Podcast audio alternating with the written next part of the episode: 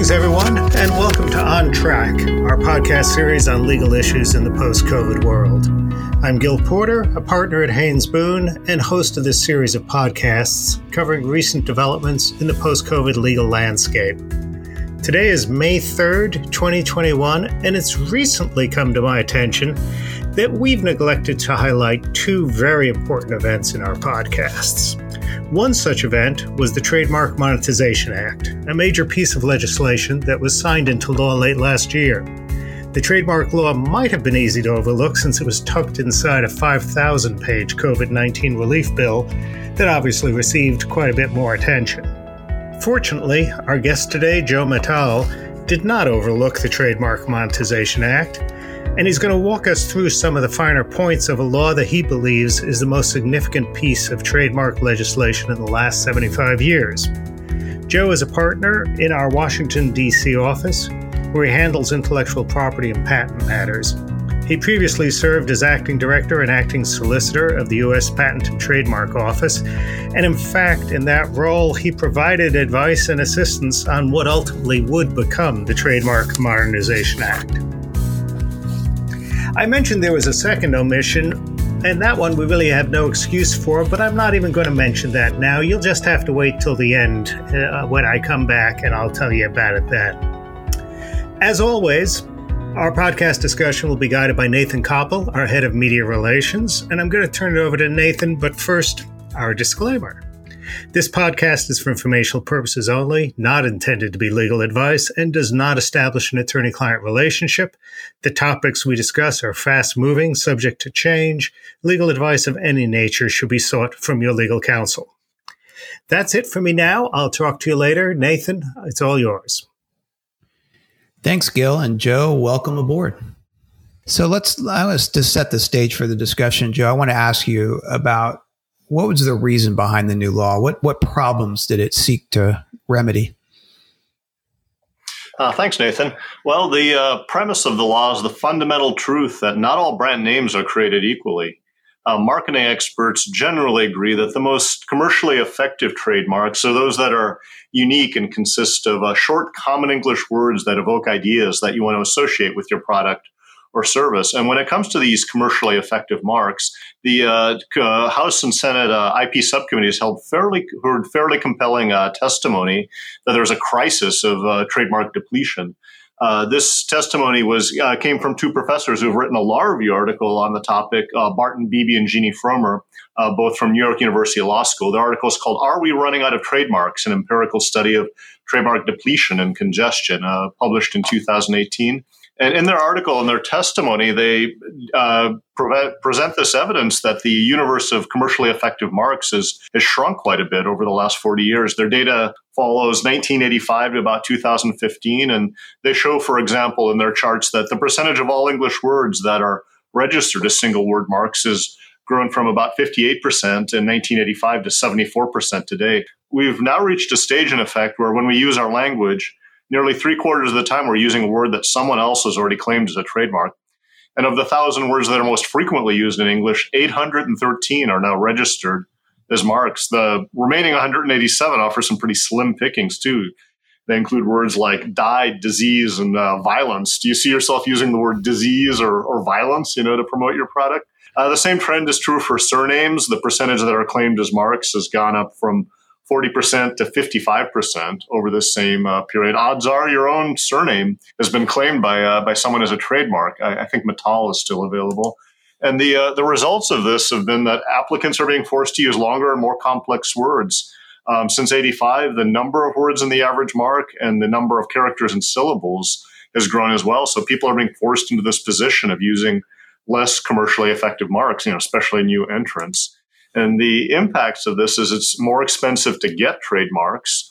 Um, it's harder to find things that aren't confusingly similar to something else that's already out there, and the marks that are available is are, uh, are less effective. Um, so that, that was that was basically the uh, the impetus for this legislation. It's a, just a, some staggering facts there. Who's doing all this these this registering of trademarks? It sounds like a little know, bit of everyone. Everyone, and um, you know this. Uh, there are some uh, more problems have come from certain quarters, but um, the PTO does these audits, uh, these proof of use audits, uh, every now and again. And when they presented the um, at the last uh, trademark public advisory uh, committee meeting in uh, April of 2020, they um, presented data on this, and they showed that um, about 46% of U.S. registrants couldn't show proof of use, and for foreign registrants, that that comes to about two thirds. It's more common for foreign registrations because most for a lot of foreign countries don't have a proof of use requirement, so they're just not used to it, and um, you know they aren't used to having to prove these things up. And then uh, one country that's been a very interesting source of this is uh, China. Between just 2013 and 17, our filings from China rose by about 1,200 percent. Um, China now accounts for 11% of all U.S. trademarks filings. Uh, the second biggest country, our neighbor Canada, um, comes in at a measly 2%, uh, left in the dust. And uh, it's gotten uh, severe enough that when I was at the agency, for example, the trademarks organization was looking at hiring more examining attorneys just to deal, just because of the filings from China. There was a surge of hiring they did that they wouldn't have had to do if it hadn't been because of this uh, increase in filings from China. And, what was what, you, what was driving the rise in filings from China? You know, it seems to be uh, subsidies. um, China, the various levels of China's government awards more than 70 types of subsidies that uh, encourage citizens to obtain foreign and domestic trademarks. And to just give you one example, in 2013, the Shenzhen government began providing subsidies of, of, about $750 for obtaining a U.S. trademark registration. Well, it only costs about $250 to pay the fees, so you get a, a clean profit as a Chinese filer of $500 from your own government just for obtaining a, um, a, uh, U.S. trademark registration. You know, you can see how, uh, especially given the you know lower uh, standard of uh, average income in that country, you could make a living, you know, just by filing from trademarks. Was, is there any value to register a mark if you're not going to use it, though? No, you know, aside from getting that subsidy, you know, people have asked me, you know, what's China's game here? What are they doing? And I, I think it's a symptom of having a command and control economy and not having a free press that uh, exposes, um, you know, mistakes like this. It doesn't benefit China at all to have all these uh, invalid and frankly unused trademark registrations. It irritates their foreign partners who have all this deadwood uh, on their register. I think someone at the top just decided, well, what's our plan for the future? You know, uh, more IP is a sign of progress and arriving on the world scene. So let's do subsidies and get more. But it, you know, it really undermines the you know the, the symbolism of getting new trademarks if there are a bunch of fraudulent trademarks that you're not actually using that aren't connected to any goods actually used in commerce. So, so prior to the new law, which you're going to talk about in, in, a, in a minute here in detail, how hard was it to clear some of this deadwood from the registry? Uh, it, w- it, wasn't so much it was hard; it was expensive. Uh, you know, the only way to do it was through opposition proceedings at the uh, trademark trial and appeal board. And as you know, those are full blown oppositional proceedings with um, you know discovery and all the attendant costs. And so you know the costs are in the hundreds of thousands of dollars to you know, to use those proceedings, not a, um, you know, something you do not use lightly. Uh, in other words. And so, how does how does the new law make it easier to challenge?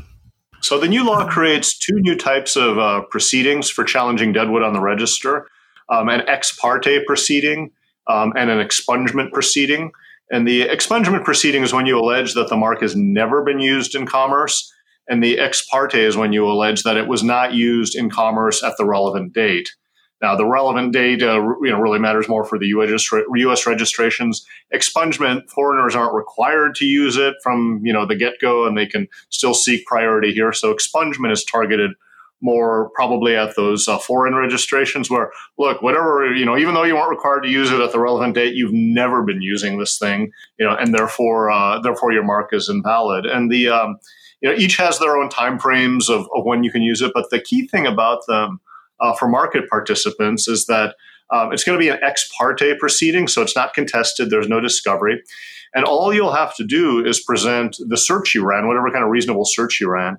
The committee report tells us a Google search probably won't cut it, but you'll need to explain what the channels of commerce are, where this thing would show up if you know it was actually being used. Uh, this mark, you know, would appear if it was being used in commerce you know, explain the search you ran and say it wasn't there. So here's my prima facie case that this mark, you know, was not being used in commerce at the relevant time or has never been used in commerce, um, and therefore uh, you should strike it.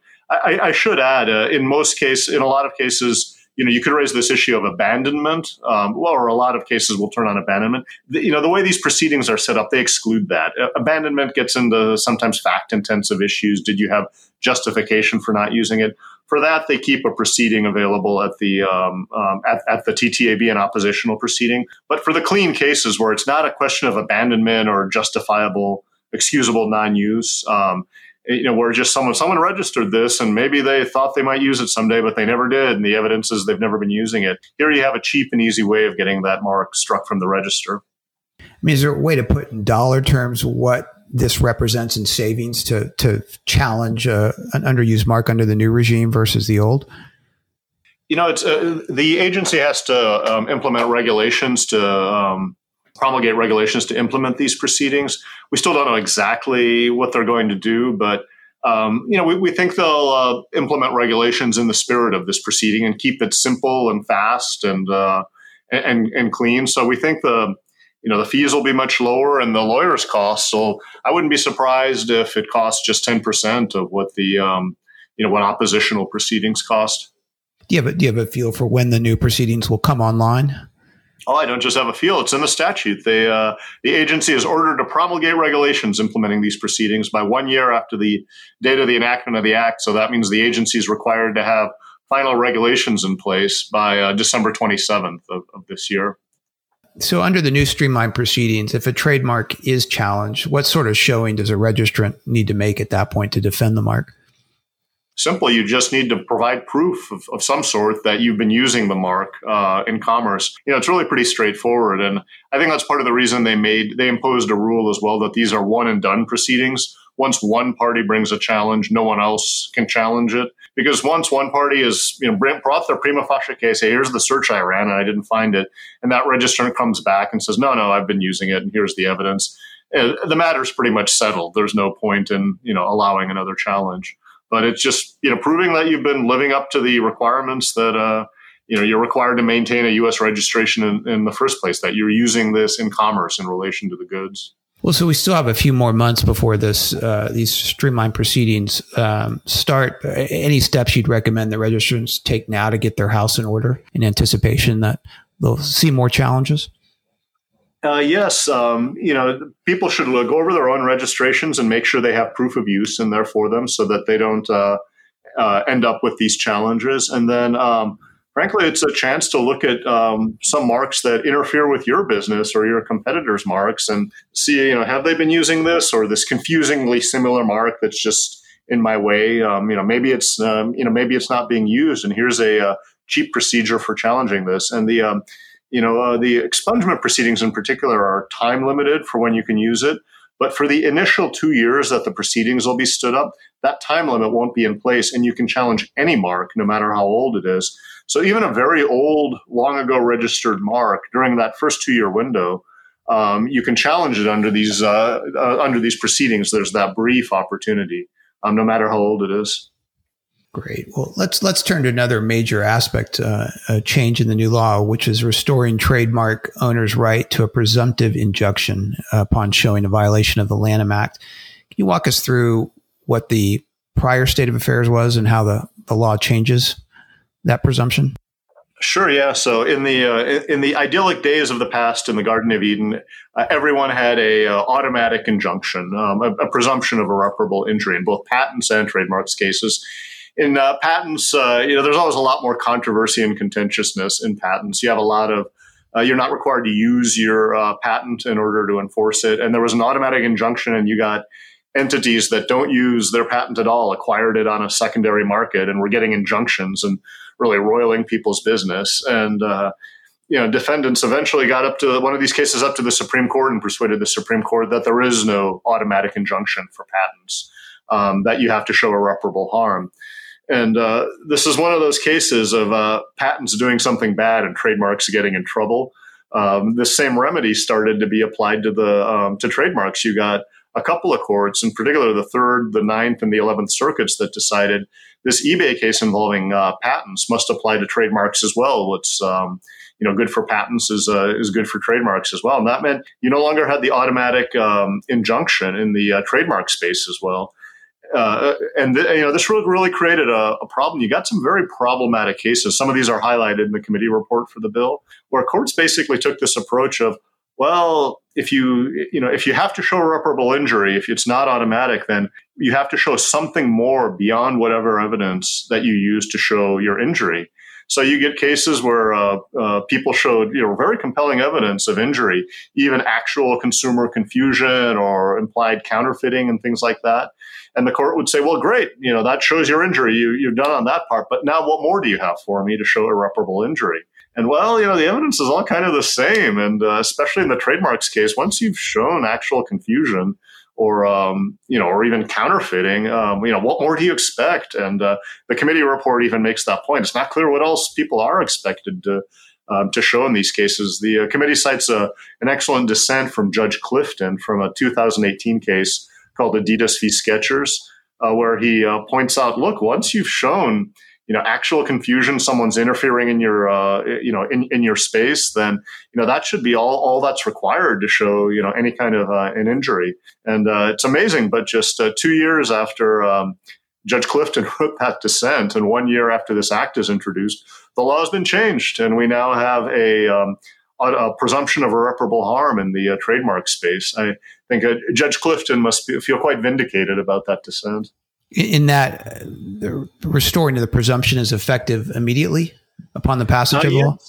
Yes. So the uh, the bill itself doesn't actually state an effective date, but there's a default rule in the law. This is you know in Supreme Court cases that absent any statement in the statute, a, a law is presumed to take effect immediately.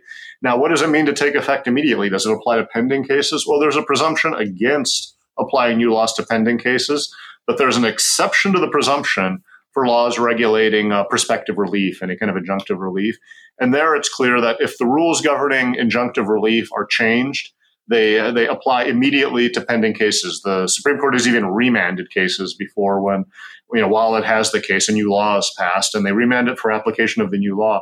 It's pretty clear all these rules apply to this case. So everyone's immediately entitled to a presumption of uh, irreparable harm in, in uh, trademarks cases. Is there any evidence uh, an accused infringer could bring forth to try to rebut this presumption?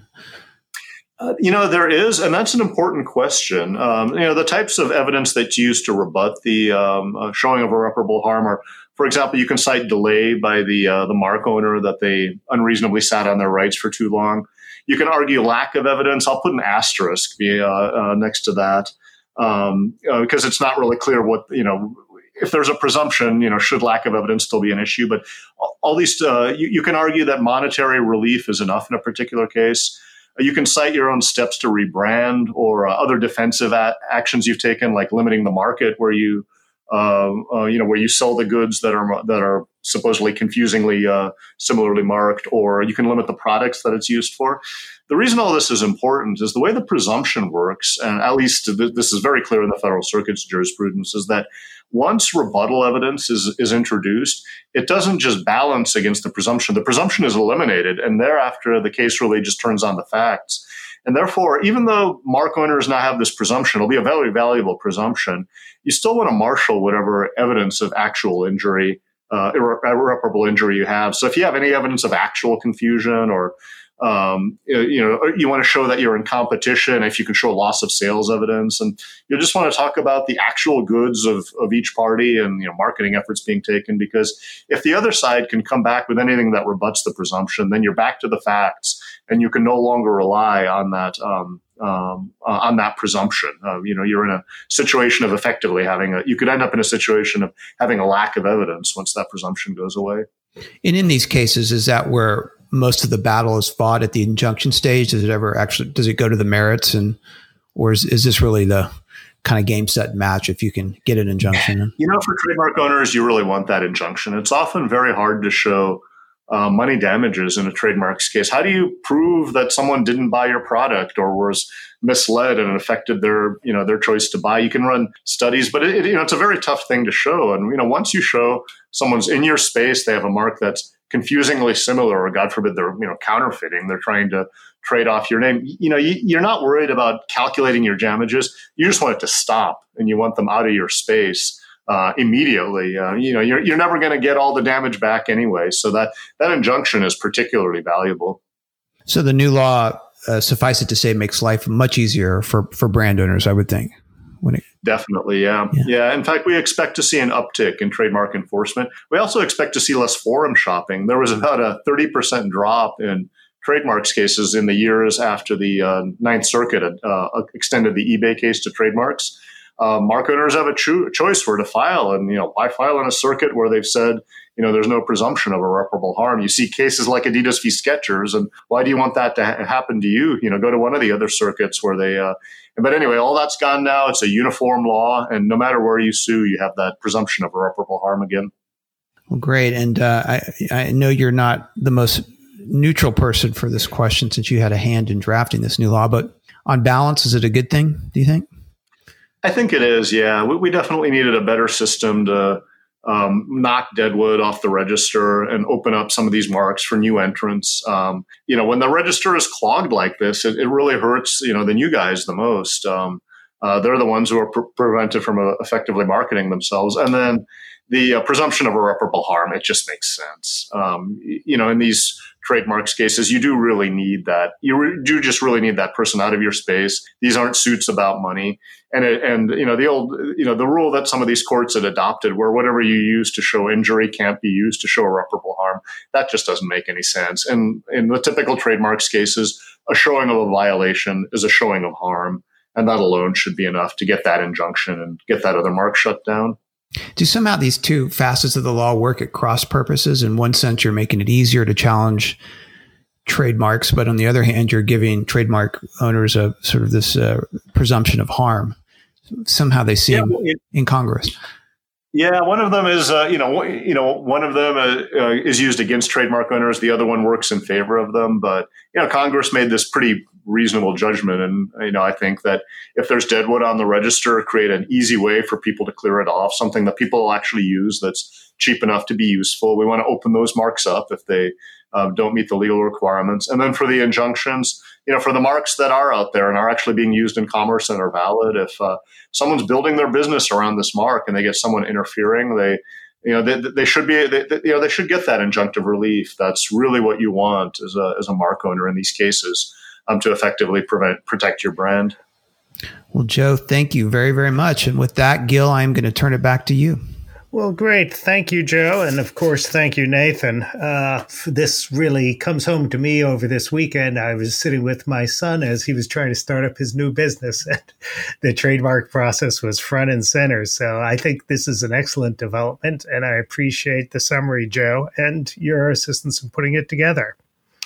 And thank you to our listeners for joining our podcast. I mentioned at the start one embarrassing omission that I hadn't yet told you about, and that is that we completely failed to celebrate last month the one year anniversary of this podcast series. So, with this podcast, we're instead celebrating our 13 month anniversary, perhaps the start of a new baker's dozen tradition of birthday celebrations, but perhaps not. Our next webinar and podcast topic will focus on the impact of the post COVID marketplace on startups and emerging companies. That should be very interesting. So please look forward to uh, seeing you then, and it'll be at the end of this month. Until then, be well, stay safe.